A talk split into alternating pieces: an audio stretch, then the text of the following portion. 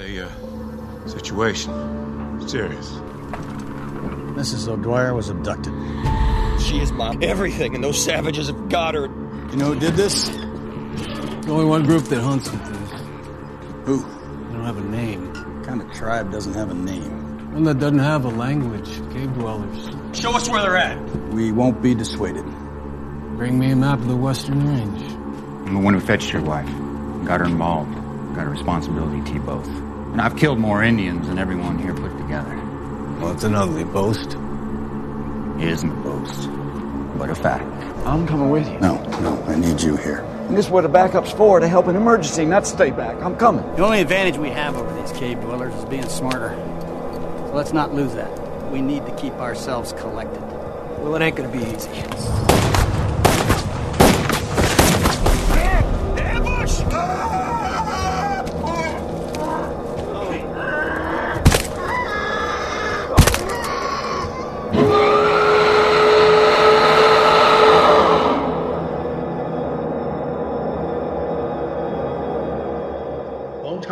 Is a is a horror western that's deliberately paced. It stars uh, Kurt Russell, uh, Richard Jenkins, Matthew Fox, and Patrick Wilson, and uh, it's them on a rescue mission into cannibal troglodyte territory, uh, where it's a very slow burn, and then you get slapped in the face with horror, and uh, I uh, I love it dearly, very much. Hello and welcome back to Scream Addicts. I'm Jinx, your host, and that was Damian Maffei talking about S. Craig Zahler's 2015 horror western Bone Tomahawk. Mr. Maffei is an actor and producer known for such films as The Strangers, Prey at Night, Haunt, Wrong Turn the Foundation, and Time's Up. Mr. Maffei, thank you so much for being on the show. Ah, thanks for having me on. I should I should write those things for a living. Synopsis, yeah, that's uh, that was like professional. I would watch the movie based just on that. and honestly, like if anybody is listening to this podcast, just know that, well, one, we're probably going to get kind of spoilery. It is a movie that's a half decade old now. But two, if you're listening to a show called Scream Addicts, how have you not watched Bone Tomahawk yet? It's just it it it, it seems like a no brainer that somebody would have run across that by now. But then again, you know, I like recommending cool new movies to folks too. So um, you know, if you haven't seen it yet, hopefully we can sway you in the next hour, if you don't mind spoilers. now, Mr. Maffei, out of any horror movie you might have chosen to talk about, any at all, why was it that you went with Bone Tomahawk? Uh, I don't know. It was just it, it's been in my head recently, um, and part of that is, I guess it was sparked by someone looking for a recommendation for a movie to watch, and and I saw that it was on uh, Amazon Prime. Uh, so you know, it's free to anyone that has that. And my- my oldest uh, child, he's 13. He's kind of um, really getting into movies, and he was asking about the thing, and then Kurt Russell came up, and and I said, you know, you you've seen Kurt in other things like Sky High and you know Guardians of the Galaxy 2. Um, so he was asking about Kurt, and we watched the thing, and then Bone Tomahawk came back into my mind. So it was uh, it led me to to revisit it myself, but um, I I do have a, a great love for it, and you, you know that that's a movie that I, I remember that movie was announced, and just the the synopsis they gave was so exciting, and the cast. And when it was announced, it was it was Kurt Russell and Timothy Olyphant uh, and Richard Jenkins in it. And I was like, wow, like what a cast! And it's these guys, and they're going to be going into cannibal territory. Like, please give this to me. And it was it was a couple of years before it it you know it ever happened. And I, I'll never forget the moment. I was standing in an outlet mall. I was outside with uh, my youngest child at the time, and my wife was inside a store. And I got a phone call from my friend John Wagner, and he, he was talking to me about something else. But he said, "Oh, and hey, you know." Uh, I'm on this this movie called uh, Bone Tomahawk, and I was like, "What?" So it's finally happening, and and he was. Uh, I was like, "Oh my God!" Kurt Russell and Timothy Olyphant. He, he told me that uh, Olyphant had been recast um, because of scheduling, uh, with Matthew Fox. But yeah, that that was uh, was probably the most excited I've been for a movie I'm not a part of. So, yeah, that That's amazing. I, I had no idea that Timothy Olyphant was actually planning to be a part of it. I mean, that's kind of Seth Bullock in in a big screen western, like Raylan Givens in in a cannibal movie. Like I would have killed to have seen that movie. Yeah. Uh, but then then again, and- Matthew and Fox. Jennifer Carpenter too. Is that her name? Yeah, yeah. Emily Rose is the the, the and Dexter. Is that? Is that- I think she was in that cast too. Oh, Uh, wow.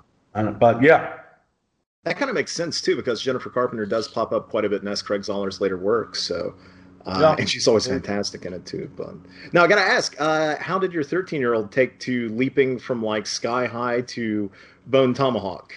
Oh well, he didn't see Bone Tomahawk. Uh, I, you know, I, I have to. Um, you know, I, I'm treading lightly there. The, you know, the- they're me when I was a kid. I, I, I mean, I saw everything, so I would have seen a Bone Tomahawk. But he's just kind of getting into horror, and I don't think he's ready for a Bone Tomahawk.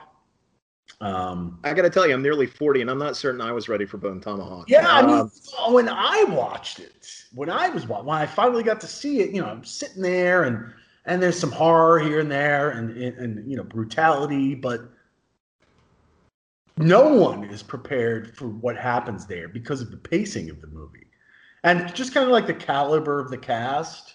You know, it was like there was a point where you know it's like, yeah, I mean, cannibals and stuff, but it's like Kurt Russell and you know Richard Jenkins, you know, like how bad could it get there? But then it was like, surprise.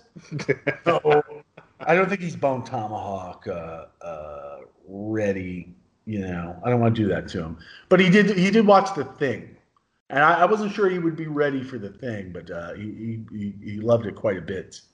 That seems Um, like a good gateway horror movie, I think, for that age. Like that's that's a good stepping stone. Like it's a great movie on its own, but you know, it's not it's not too bad. It's not too terrible. the first horror movie he saw was Tremors. Oh, that's perfect. Yeah, that, that's it's wonderful, wonderful movie.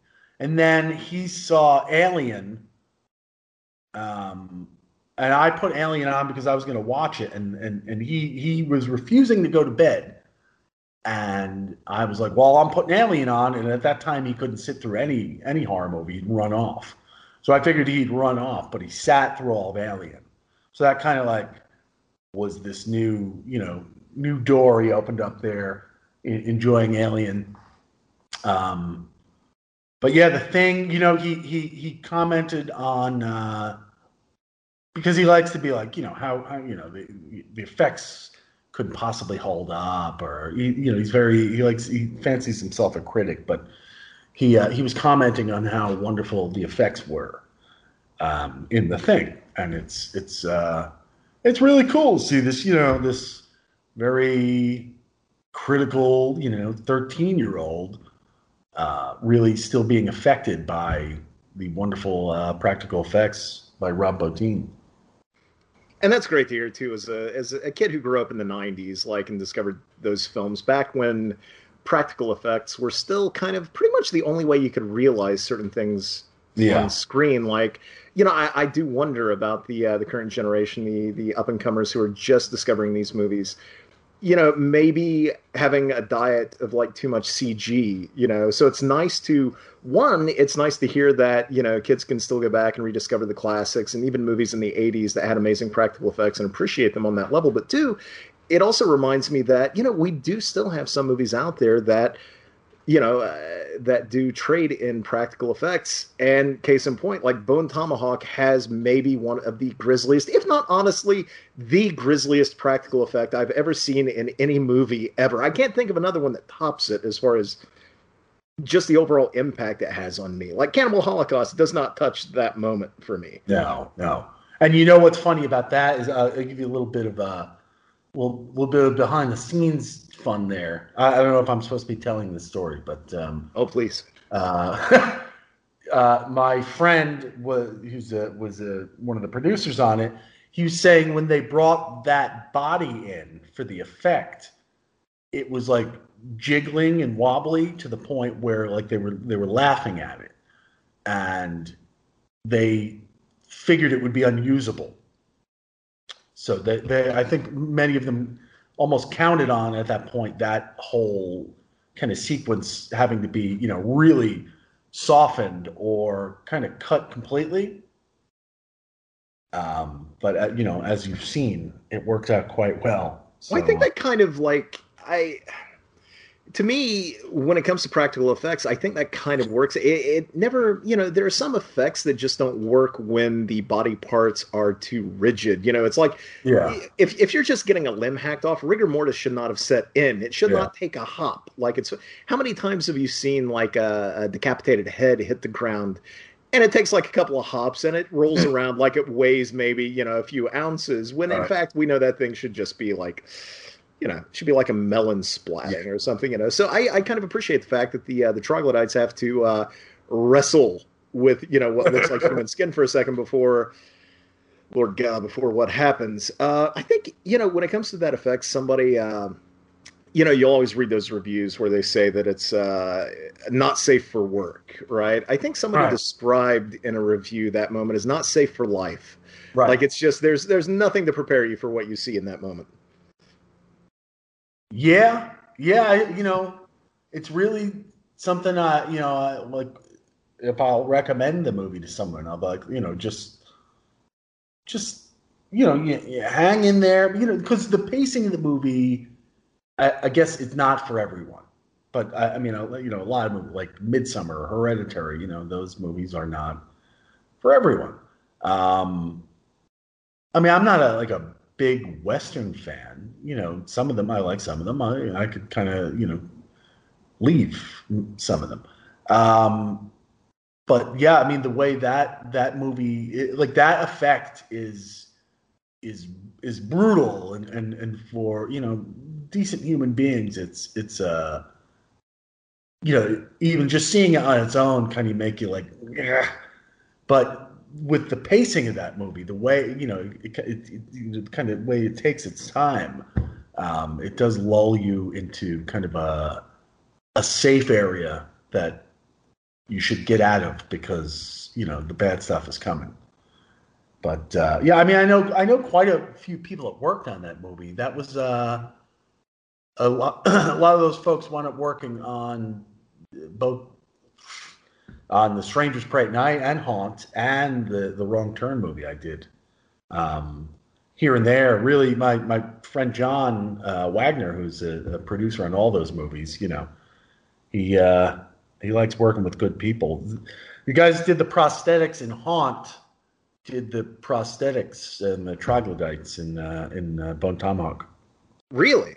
Yeah, Oh, that's fantastic. Yeah, they I, when they finally make an appearance late in the film, I mean they they make one hell of an impact too. Because you're right. I mean, there is something about the movie that kind of lulls you into the sense that you are kind of watching even for the boundaries that it, it kind of pushes a bit, even even for its violence and even for its kind of like novelistic digressions, like it, it's it's it kind of lulls you into feeling at a certain point like we are watching just kind of a straight western. Yeah, and and it takes like you know uh, that final 20 minutes to really sort of like throw us headlong into horror territory. And when it does it's like you know it reminds me of the shift in um, from dusk till dawn. Yeah. you know yeah. the first half of that movie is a straight up crime film and then all of a sudden like what what that's one hell of a gear change when we shift into what is a, a big creature feature. And uh, i wouldn't say the bone tomahawk plays unfair. Like we know it's a horror western going into it from the opening but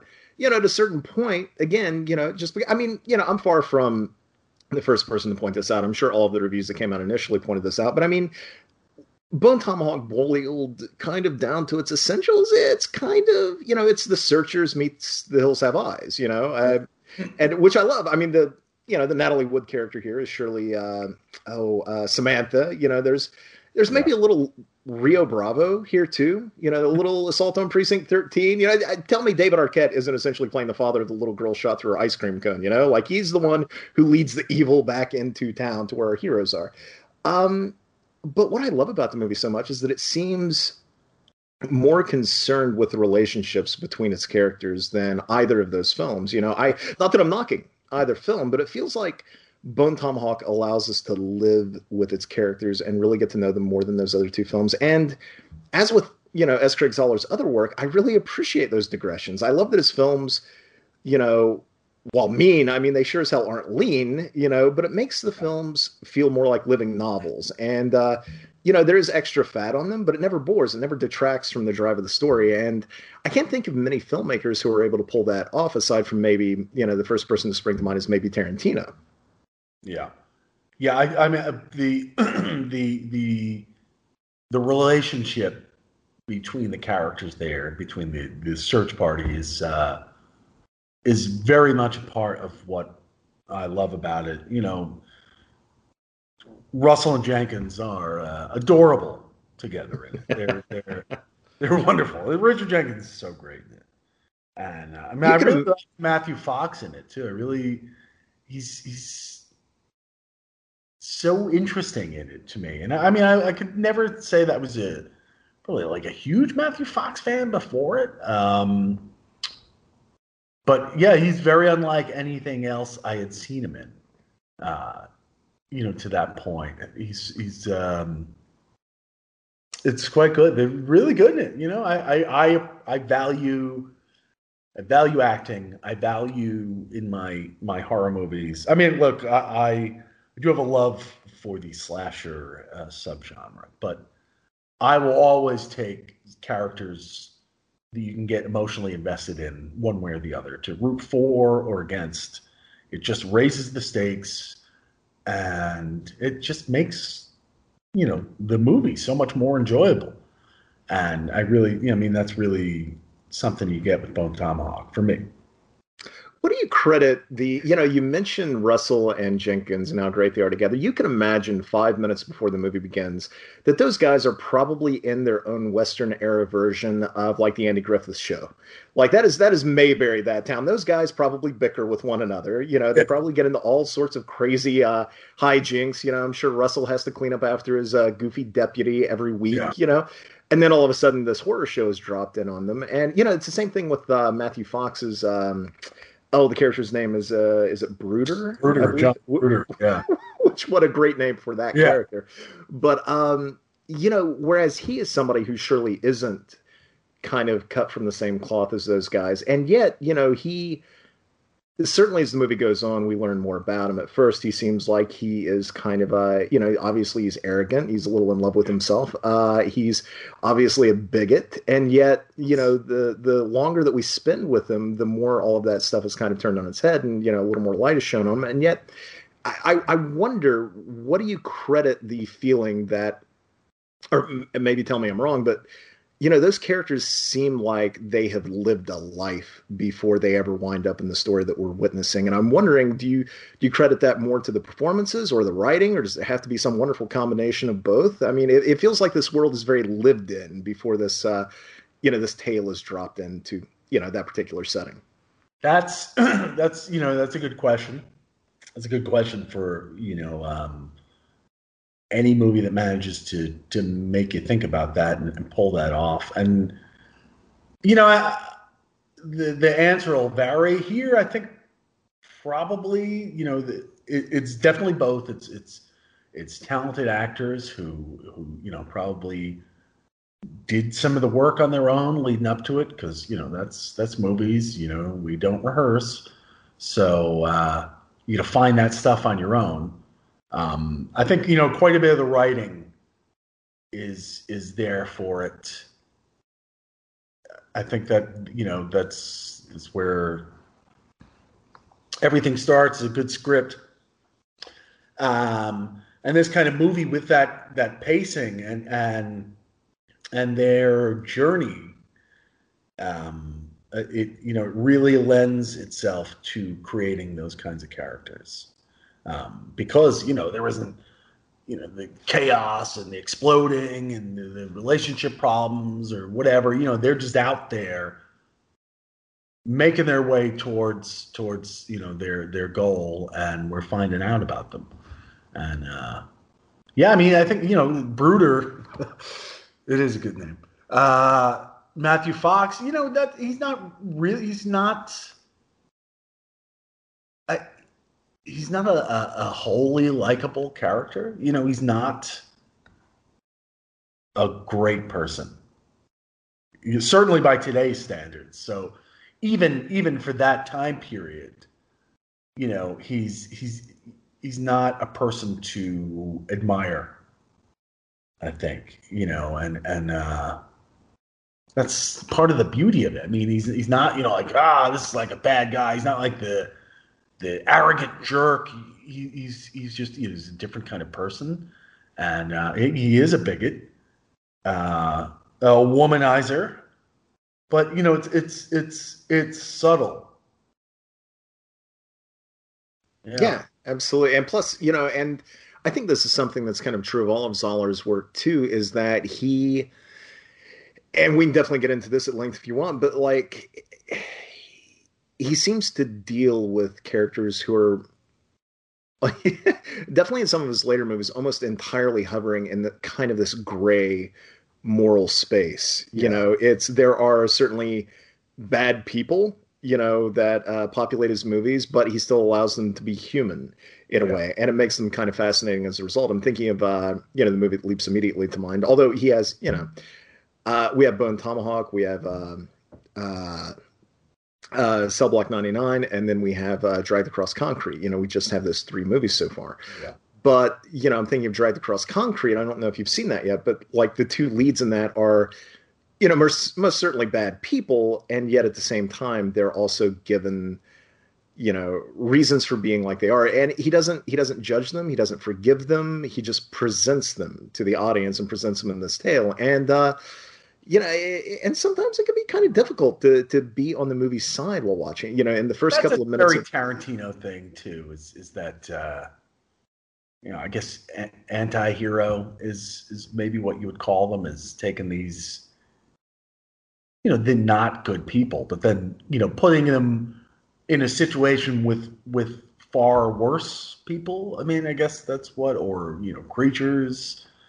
Um, yeah, that definitely seems to be his thing. Um, is is these bad people in worse situations?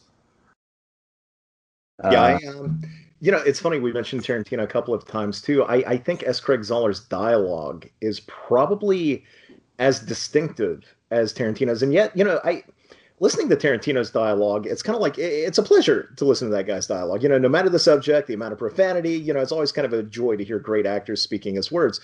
With Zahler's dialogue, it's not really a pleasure. Doesn't mean it's at all bad, and I'm not knocking it all. I'm actually praising it. I, I love his dialogue, but it it stings a bit. It's kind of like a smack in the mouth most of the time, you yeah. know.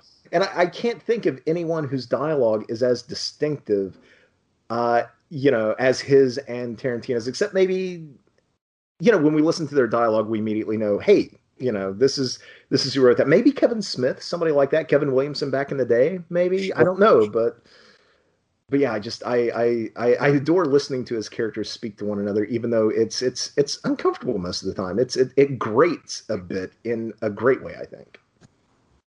Yeah, yeah, yeah, definitely. And Kurt Russell is a you know a, uh, multiple uh, Tarantino uh, offender or alum, however you want to put it. He's done three movies with him now, I think.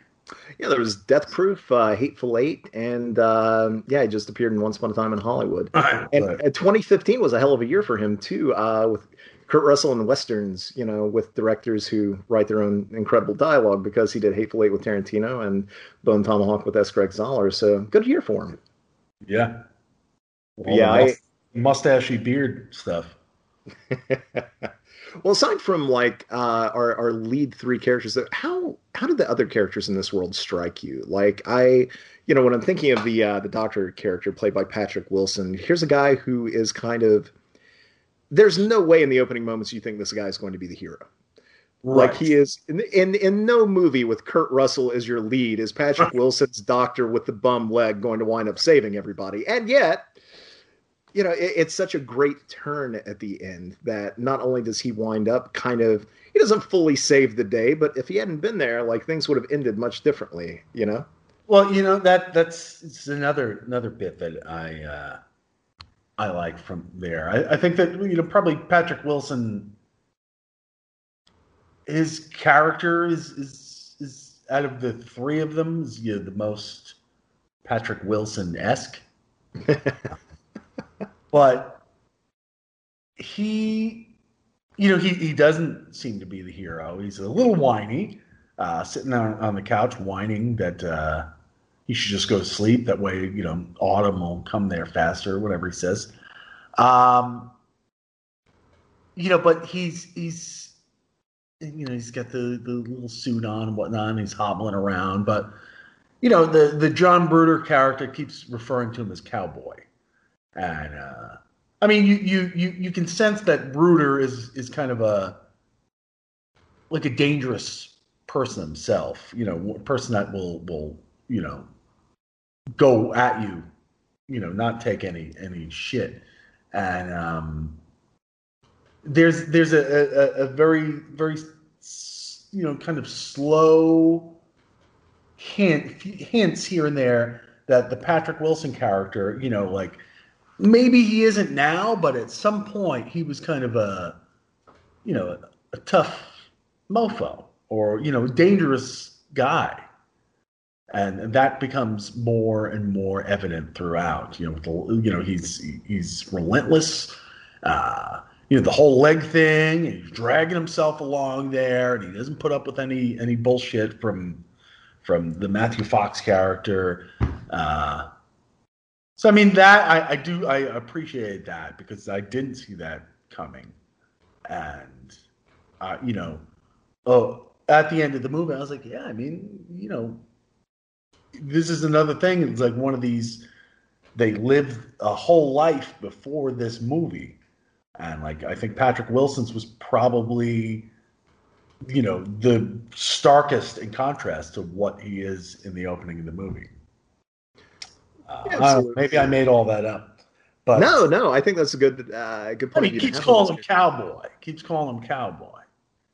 All right, cowboy. So you don't think it's like uh, you know? I I wonder. I I like your explanation better than what I came up with, which was simply that it was a taunt. You know that he was like that. The guy is maybe so far from being a cowboy that by calling him cowboy, he's right, kind of right. he's treating him like he's a kid who's playing dress up in a way. Maybe you know, but maybe it's that you know that strength when the, the car lands on your leg and you get that strength to lift it up. You know, his wife is gone. You know, he's got nothing. He's a guy with nothing. You know to nothing to lose. But I mean, I like to think that uh, I also have a very bad habit of filling in the blanks that maybe sometimes aren't even there. And that comes from watching slasher movies that like don't make sense or don't bother to have any kind of development. And I'll start filling in the blanks my own, and then I'll start convincing myself that they were there. And I'll tell other people about it, and they're like, "What the hell are you talking about?" I'm like, no, it's it's in there, and we'll watch it. I'm like, oh, I made that up. So, I mean that that's that's you know that's these are this is what I, I was I was picking up there. I think. Um, I like that. I like that, and I agree. You have to do that if you're a slasher fan and a horror fan at a certain point. Plus, I think it's just part and parcel with being a fan of you know, not even horror, but just you know, genre work. You know, you kind of want to dive into that sandbox and play around a little. And you, you, you know, if there's a world that is larger than the story that's being told to you, you know, why not wonder what came before? Why not wonder how those characters existed before? And I think it's why we get so many prequels, you know, to uh, to films at a certain point. You know, because people want right. to know, or at least they want to imagine what, you know, what else happened out in that world that we now love. You know, and um, I mean, hell, plus if you get to better off not ever having found out. Exactly. That's true. Like, you know, as much as I love Halloween 6, I didn't need to know that Mrs. Blankenship was part of the Thorn cult that was actually controlling Michael. And, you know, eh, yeah, I love it, but it's not great storytelling. You know, it's, it's, it's. That's, that's a case where they're like, how can we make more of these movies?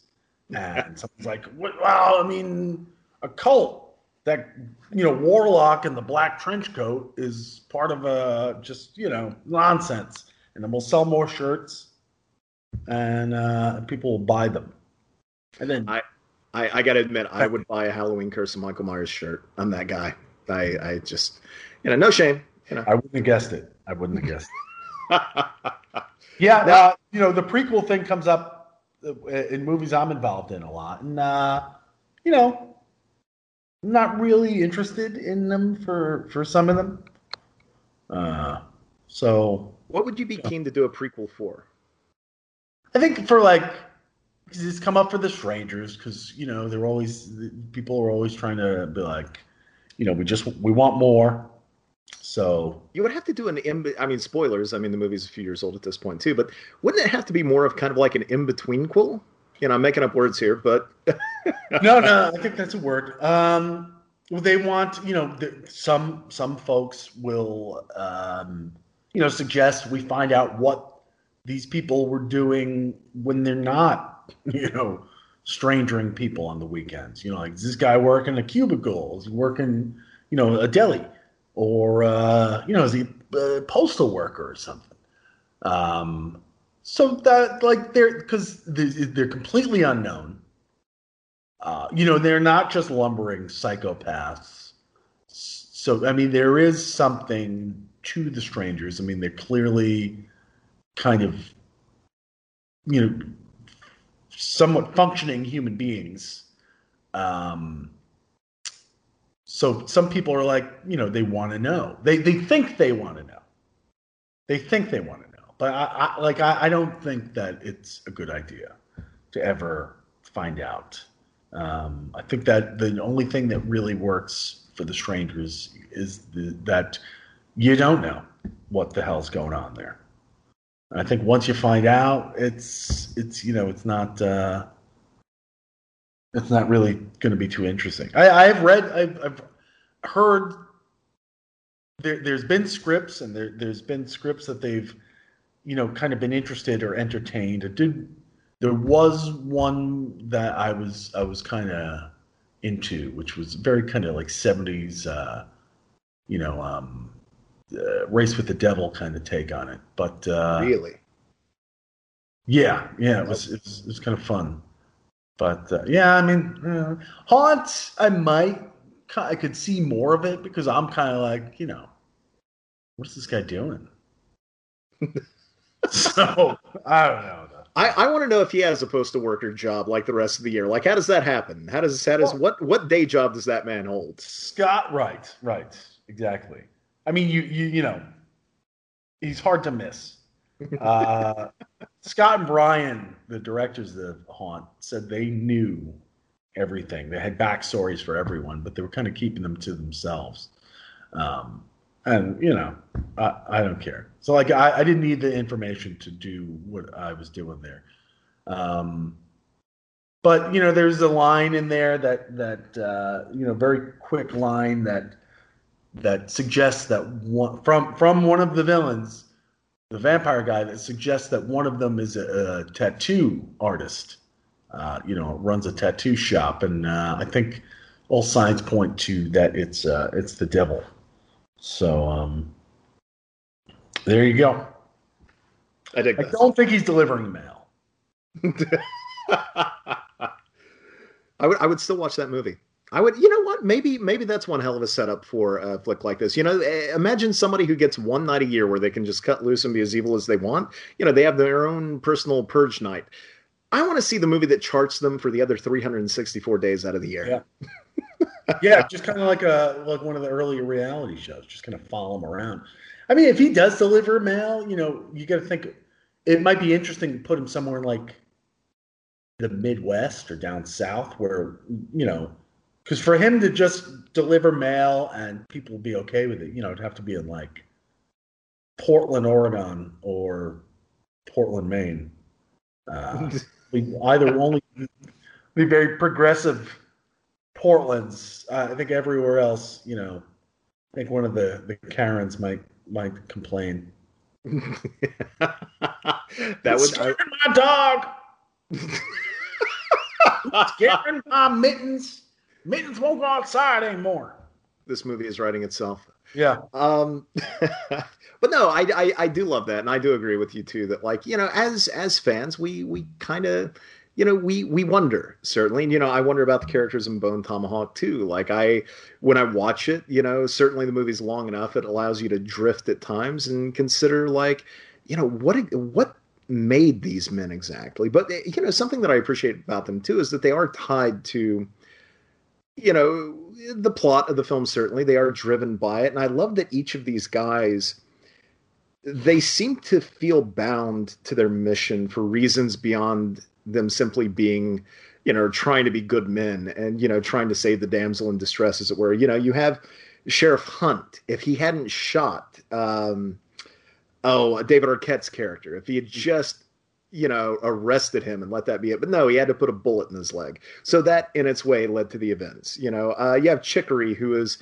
you know he he's who is he if not Sancho Panza in a way? Like he is forever linked to the sheriff you know. He's going to be following that guy into hell except in the final moments when he doesn't do that at all I guess. But um you know you have Brooder who you know he's the one who fetched Samantha. He's the one who brought her there. So he's responsible as well. You have the uh you know the doctor who should have been there in her place in the first place. And he is her husband. He's the guy who is feels responsible for it too. So i love that each of these guys they feel driven beyond their duty to find this woman and kind of you know right that wrong as it were. It, it, gives it makes me like them more you know?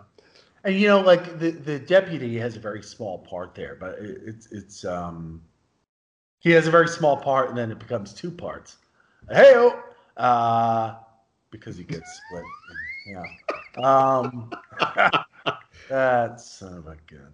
Oh, he yeah. uh, his little moment there is interesting because I mean he could be you know he could be nothing. He could be like really positive and and eager to please so that you're like oh my god they split this poor guy in half. But his whole thing there when he is tasked to to stand over you know Arquette and uh, you know that whole whole thing there like he doesn't want to be there he wants to go home. And he thinks that Chicory should stay back, but you know Chicory hasn't slept, um, and uh, so you know Hunt makes Nick stay there until she's done with the uh, you know the surgery and whatnot. So uh, you know it's kind of like oh my god, this guy didn't even want to be there, and then he got taken and then split and scalped. Uh, and you know that whole split thing I mean, that's horrible. Like that whole split thing overshadows the the whole like one of the the most horrible scalpings. Yeah. Uh, you know, a, a, maniac level scalping that goes on there, and it's it's you know it's it's completely horrifying because they just like put him down and he's just like giving out information. And then they're just like this is happening. Like this is how we prepare you. So it's just like and he's just like ah. It's uh it's not i it doesn't make me feel like i don't enjoy things like that. I don't i'm not like one of these people who's like oh that's hilarious. Um so i'm not like woo bow time on cut the guy and they split him in half and stuff but it's just like just the whole movie is, is just uh it's an odd experience. Yeah, as I mean that that what that guy goes through is yeah, those those troglodytes are dicks, man. Like yeah, I mean, you, you scalped him and then you shoved a scalp in his mouth and then you what? You hammered a scalp right. down his throat and then yeah. you split him in half. Like, yeah. can you just? I don't know. Is it that completely necessary? You know, all that. Yeah, but they are dicks. Like the one, you know, puts the the flask inside. uh inside uh, the, the sheriff. So, I mean, certainly that's not part of preparation. it's how he seasons his meals. Yeah, um, yeah and no, he's trying I, to figure out the gun. It's great. Just that is a fantastic scene too. Yeah. I, I, I, you know, it's terrifying to me how quickly he gets the hang of it too. Like yeah. one imagines a sequel to this movie where you know things didn't go so well in the final moments, and then all of a sudden these guys are roaming the countryside, wow. and now they're toting guns. And it's great because like he's he's got that going on. he shouldn't have figured that out. And Richard Jenkins is in the cell, kind of like doing a little color commentary for it. he's like, oh, you know, can't even figure it out. And then he sees that he's just like, and then uh, he's like, uh oh. it's great. great stuff. Nah, it's fantastic. I, I do wonder about those characters. Like when I when I first saw the film, again, I you know it's it's it's a western, but you know the Hills Have Eyes is kind of dropped down into the center of it. I didn't take yeah. those characters as being anything more than horror movie creations. It kind of reminded me a bit of. Um, have you ever read uh, Jack Ketchum's uh, Off Season? Yes, uh, I have. So it, it more than any and other... the is that the sequel or is that that's the Offspring is the sequel, right? Yes, yeah. There's um uh there's Off Season, Offspring, and then The Woman, and I haven't seen Darlin yet, which is not based on Ketchum, right? It's just based on the character. I think I so.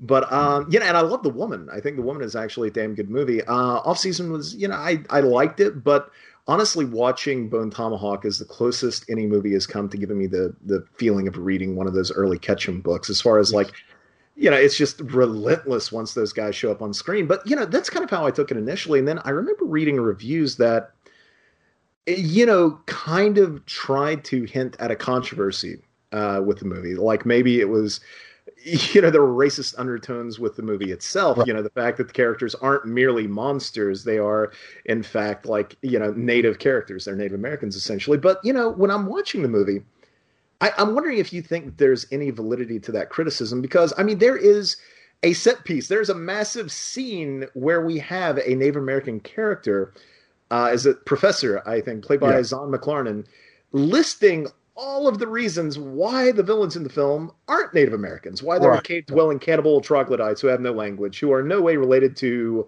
well, not just Native American tribes, but really, uh, honestly, any sort of humanity. And all of this is delivered eloquently by an articulate, well dressed Native American character that is quite at odds with how, quote unquote, Indians have been historically portrayed in Hollywood right. westerns. So I'm wondering, like, how had, had you heard that criticism? And I'm wondering what you made of it. I have. I, I, have heard it a few times. I've heard it from people, you know, quite recently. Um, who watched the movie and enjoyed it and but did comment on that they they they, they they didn't know how to feel about that aspect and and I mean I've thought about that a lot. I mean there is that professor in the beginning. Um, it's it's that's a t- like I, I think part of it is that um, you know Native Americans uh, you know mainstream movies for you know a century now have not been depicted so well. Um, and even when it, it is favorable, it's very cliche. Yeah. Uh, so when we do have something like Bone Tomahawk, which I mean, the troglodytes there are, you know, kind of like the version of our, you know, um,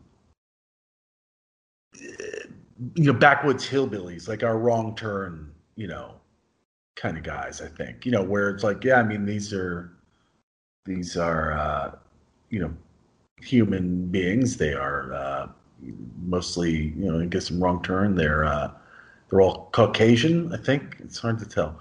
Um, you know, they're they're not representative of the race as a whole, but you know, these this is just this group here. We you know we don't even you know we're not cool with this, but because there is no you, you know, like really great. There's no there's no positive Native American influence in this movie outside of that professor, which is very quick. So I mean, I I, mean, I, I get that. I get that. Um, and I do, you know, I mean, he's Brooder is very anti, uh, you know, Indian. So, you know, but then again, I mean, he's not he's not your hero. He's not. Uh, he's not a good person, and he's not. He's not. You know, we're not supposed to think he's a good person.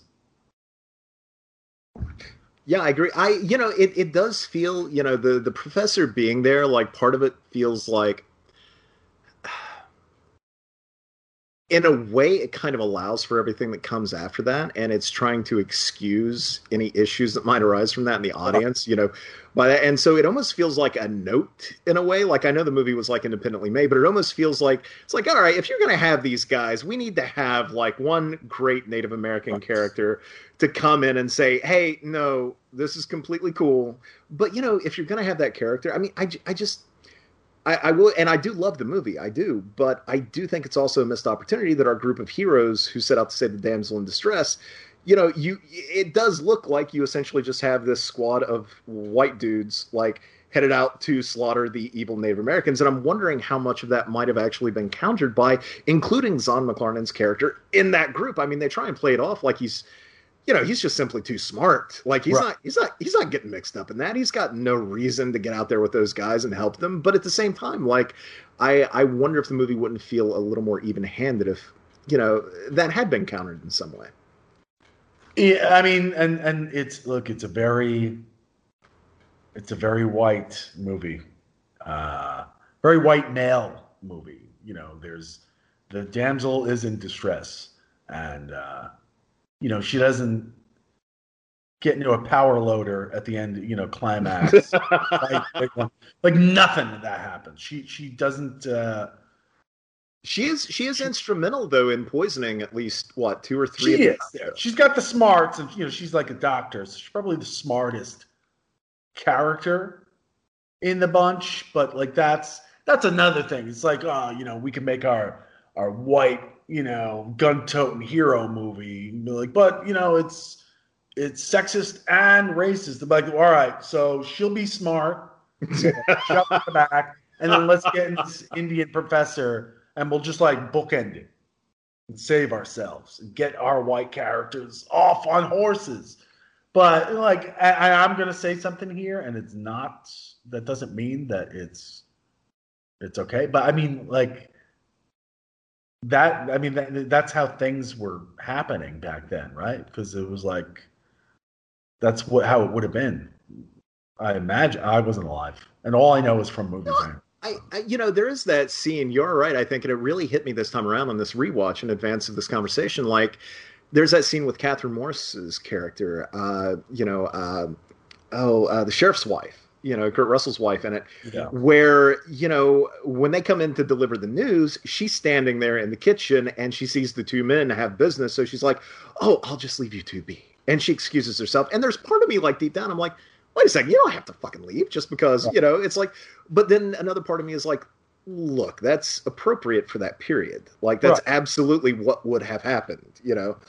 Um, yeah, I mean, well, that is a conversation. It's like that shit like that's not okay for now. It wasn't okay for then, but it is what was happening then. So do are you you going to be true to the you know like maybe you know I don't know you like you want to address that, but like that's how things were then.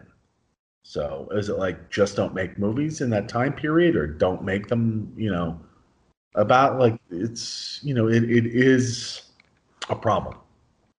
I wonder too like it's I, I wonder if you can't find that. And here's the thing i'm i'm a fan of the guy but it doesn't come without like some pause. But you know i i there's at least one thing if not numerous things in each of Zahler's movies where you kind of have a moment where you're like well eh, for example like in the opening moments of um, brawl in cell block 99 like which is a movie that i love but it's a pretty hard you know ask right at the very beginning when your hero and you know he's the hero he's on the poster he's on the blu-ray cover that you have bought before you pop the disc in.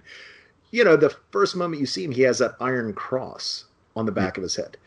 And it's like ah okay is this what what what the hell am i watching right now? And you know and he never has that scene where you know there's uh, exposition where he describes like well maybe he was a part of something that he shouldn't have been and but he's a better guy now. You know he never does anything that kind of like crass or just you know simple as it were you know? And yet he does illustrate throughout the bulk of the movie that you know vince vaughn's character is you know he's likely a better man than he once was. And so again it, it goes to him like presenting these characters without judgment. But then you get to you get to drag across concrete, and you have another two characters who are, you know, roughing up a, a guy. You know, there's obviously like discussions about police brutality there. Yeah. And again, they are presented as being our heroes in the movie too. And it's like it there's always a level of level of discomfort as a viewer that I have with his movies where I appreciate the dialogue, I appreciate how well they're made. I appreciate the fact that he makes grown-up movies that don't spoon feed you, you know, any sort of morality and he kind of just lets you judge for yourself and he doesn't do it as a storyteller. He just kind of sets the scene. And I like that, but at the same time, like do do you ever kind of like have a moment watching these movies where you're like, did he go too far? Is he just trolling us? Like, what what is his overall goal as a storyteller? Do you think? Uh, I, I do with the other ones. I, I, I never did with Bone Tomahawk, but with his his his other movies, uh, you know, I, I wonder, you know, where just like telling this story, you know, ends and maybe where's part of the person, you know. Also, he like Mel Gibson. Like, what, what are you hiring that guy for? Yeah. So, I mean, to play that to play that character and to give him a scene where he's talking to Don Johnson and he's trying to excuse his bad behavior. You know, right. and it's like how much of that is the character talking, and how much of it is a platform for Mel Gibson to try and apologize for himself without really even apologizing. Yeah. So I don't know. I don't want to think about it.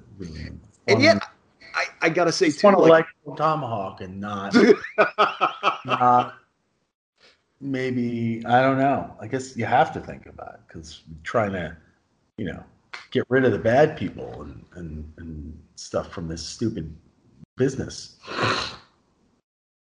You know, I it, it almost the ending of Dragged Across Concrete. And we're talking about a completely different movie, and I, I, I'll hop this subject here in three seconds. I promise. But it, to me, the ending of that movie almost like unlocked the rest of his work for me, where it winds up. Like, to, and I don't want to get into spoilers for anybody who hasn't seen Drag Across Concrete, but where we leave, you know, there's one character left standing at the end of that movie. Yeah. And where he is left kind of illustrated to me, it's like, okay, there is some sort of morality in his movies. And there is kind of like, you know, and going back to Brawl in Cell Block 99, it's kind of like, you know, not many people are let off the hook for their behavior by the time you get to the end of that movie. Arguably the same thing. I mean, with Bone Tomahawk too. I mean, Brooder, you know, is arguably maybe the most objectionable character in the movie aside from the troglodytes. He does not make it to the credits, you know. So, and in fact, that's another. You know, I, I kind of love that stuff. I love when you got kind of a build up towards a character, and then they do not wind up pulling off kind of the level you expect because you expect Brooder, you know, you know, he's he's got no morals. He's uh, you know, he's killed more more Indians than all of them combined, and uh, you know, you expect a, a decent level of, of violence and and body count from him, and uh, you don't get that at all. He manages to drop one maybe as he's catching a tomahawk. This is uh, a guy who talks up his own going out in a yeah. blaze of glory. You know, that, well, that's how. Yeah, I mean, that's how lethal these troglodytes were. That you know, it's just like that's when, like when the shit hits the fan, it hits, and uh, you know, that's a great moment there where he's, you know, he's he's he admits he's too vain to to live with uh, you know a disability. Which I do believe him yeah. for that. Like you know, as soon as that happens, you see it on his face. It's like, oh, that's not pain, that's resignation. Like this right. this guy's done. You know, I do love that. Uh, but you know, I, that is the moment in the movie. That's uh, you know, that's like the end of the Magnificent Seven, that remake that came out a few years ago, which I did really enjoy. But every character, all of the characters who do die in that movie, they all go out in grand fashion. They all have their big scene, and that is totally what Matthew Fox's character was building up to. You know, yeah. you're you're just waiting for that, and it's like, nope, hatchet in the head you fired two guns in the air while he's, he's rolling over, and then he's probably going to pull out a grenade and blow up in the cave with all the troglodytes. I mean, you definitely expect him, you know, to sacrifice him because he's the asshole. So he's gonna have like a, a you know a, a, a, real turning moment there, and uh, you know blow up the cave with a thermal detonator or something. But it's like nope, Fire one shot and you're done. I do wonder, like, I, you know, talking about the troglodytes again, like, I, they have jail cells, sure, but like uh, those things that they've kind of pr- crudely put together. But Yeah. I, it, it did nobody notice that they were just sort of grazing the land, or had they mostly been killing animals? Do you think? Like, I wonder how many other stories, how many other people had passed through those caves and, uh, you know, were eventually digested by the by the cannibal clan, or do you think it's merely a matter of the, um, oh, say the. Um, you know the two characters that we get at the beginning, played by David Arquette and Sid uh, Haig. Is it just a matter of somebody coming onto their land and drawing them out? You know, uh, I, I'm wondering, like, just just what in the hell their deal was. How how are they living like? You know, they are in the caves when as powerful as they are and as smart as they are to come up with the contraptions that they have surgically implanted in their throats. Like, I'm just, I, I, I want more from those characters. they're haunting. You know, they're not just intimidating and, and frightening looking. They, you know, they make this noise. They're kind of this this haunting uh, visual. Um, yeah, I don't know if if person is the main staple of their diet. Um, yeah, I, I don't really know. I hadn't really thought about it, like what they're eating on the regular. Uh, I don't know what are- you know. They're kind of out there in the middle of nowhere. You know, not a bustling metropolis like Bright Hope nearby. So, uh, yeah, I don't know. I guess that's what the prequel is going to be for. this is where my mind goes. Yeah, somebody, somebody. I, I don't want to see a Bone Tomahawk prequel, uh, but I would watch it.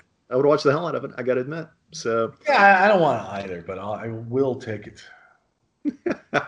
yeah, I too. You know, if if there's one thing that kind of eh, speaking of those cells, it was one thing that struck. eh, Weirdly enough, it never occurred to me on any previous viewing, but this last time I was watching it, how clever must Samantha have been to have not gotten hurt at all while she was in those jail cells? Because obviously the deputy has been given a pretty rough time, right? But I mean, were they just were these like gentlemen troglodytes? Were they were they polite cannibals who only like roughed up the guys? Do you think because she, you know she's been kidnapped and she's been in their sort of uh, you know uh, not care as it were, but it doesn't look like she's been maimed at all. Whereas obviously they they take no prisoners when it comes to anybody else, except when they take prisoners, and even then they're pretty horrible with them. But I, does that ring false for you at all when you watch Uh, the movie? I had thought about that. My first kind of thought was that I appreciated not going the um like the rape route. Yeah, I did not. That is one thing I. I'm glad they didn't go off season there. Right. Yeah, definitely. Well, I mean, uh, I don't know a movie that uh, that would deal with this kind of thing that hasn't done it or tried. Um, so I appreciate that. Uh, I mean, I assumed that um, Nick, you know, tried to give him a little fight there. Uh, so that's how he wound up getting getting you know his ass handed to him, uh, wound up in bad shape because he is the law.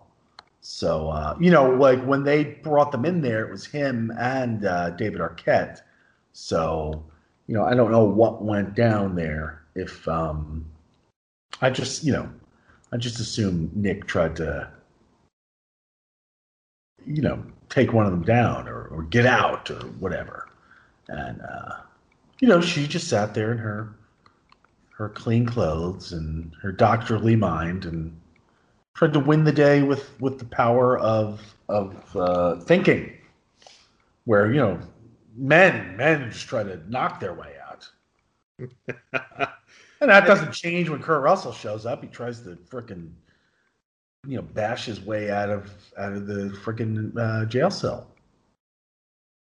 and he gets his hand cut. It's this reoccurring thing of tie it off, tie it off. Everyone's getting messed up. They're all everyone's appendages are getting you know massacred. And why is it always down to Chicory to tie it off for them? Like Yeah, no, nobody, nobody no- can tend to themselves. Like He, he was uh, he's got the medical training. You know, he knows how to tie it off. I feel like everybody knew. They just liked him doing shit for them. He had to have some reason to come along. Well, I yeah, I mean the guy, the guy's, you know, I I love his entrance in there, where, with the soup, and he's he's drinking the soup, and Kurt Russell's like, it's you know, hold on, it's hot, and then, but it's already too late, so he has to like spit it out, and then he's eating it, and he's like, it tastes like this soup tastes like corn. and Kurt Russell says, well, it's corn chowder. He's like, well, I mean that makes a lot of sense. Looks like everything's everything's coming together. All right, I didn't expect this would be where we would wind up at the end of the hour, the corn chowder, but I I, I kind of love that we have. That is the that is a great great uh, scene. I, I love his entrance. I love the uh, you know that tea smells gruesome. That's soup. oh, can I have some? and his, Kurt Russell's just kind of like reactions to him and patience with him is, is just part of the beauty. I love it. I, I would watch a buddy cop prequel with those two. So. There it is. You just that that's it. That's what we need. All right, sir. We have somehow reached the end of an hour talking about this movie. Can I ask before we go, do you have any final parting thoughts about Bone Tomahawk? Uh, yeah, if you haven't seen it, uh, just just watch it and, and let it let it into your heart and just take it all in. And don't be lull, lulled into that that safe place because it's it's going away. All right. Now, can I ask, uh, what can folks keep an eye out for from you in the future, and uh, where can we find you at online? You can find me on all the social medias, on the on the tweeters and the Instagrams. Uh, Damian Maffei, my name there, and Facebook, uh, saying all all the same thing on every one of them. Uh, I got a wrong turn. The foundation coming out I wish I could tell you when, but 2020 kind of, you know, cast a, a, a, fog over everything. So uh, they're they're figuring that out. But uh, really, really great production. Uh, wrong turn, kind of a reboot. Um, it's uh, it's going to be something pretty special. Great cast, great director. Uh, so that'll come out at some point. Then you know, people see it. Uh, probably a trailer for that coming soon. And then there's a movie that uh, I'm a producer on, uh, as well as being in, uh, called uh, Time's Up, which is uh, cooking along here, and that'll start filming in January. Good deal. All right, sir. Thank you again so much for being on the show and for choosing a great movie to talk about. I really appreciate it. Yeah, thank you. Happy to talk about it. All right, and thanks all you listeners out there. As always, please make certain to like, subscribe, share, use the comment section below, yell at us on Facebook and Twitter. That's at Screamatics, and I'm at Jinx1981. Until next time, folks, thanks so much, and have a great weekend. Ooh, that tea smells gruesome. It's soup. Oh, is you? You think I could have some?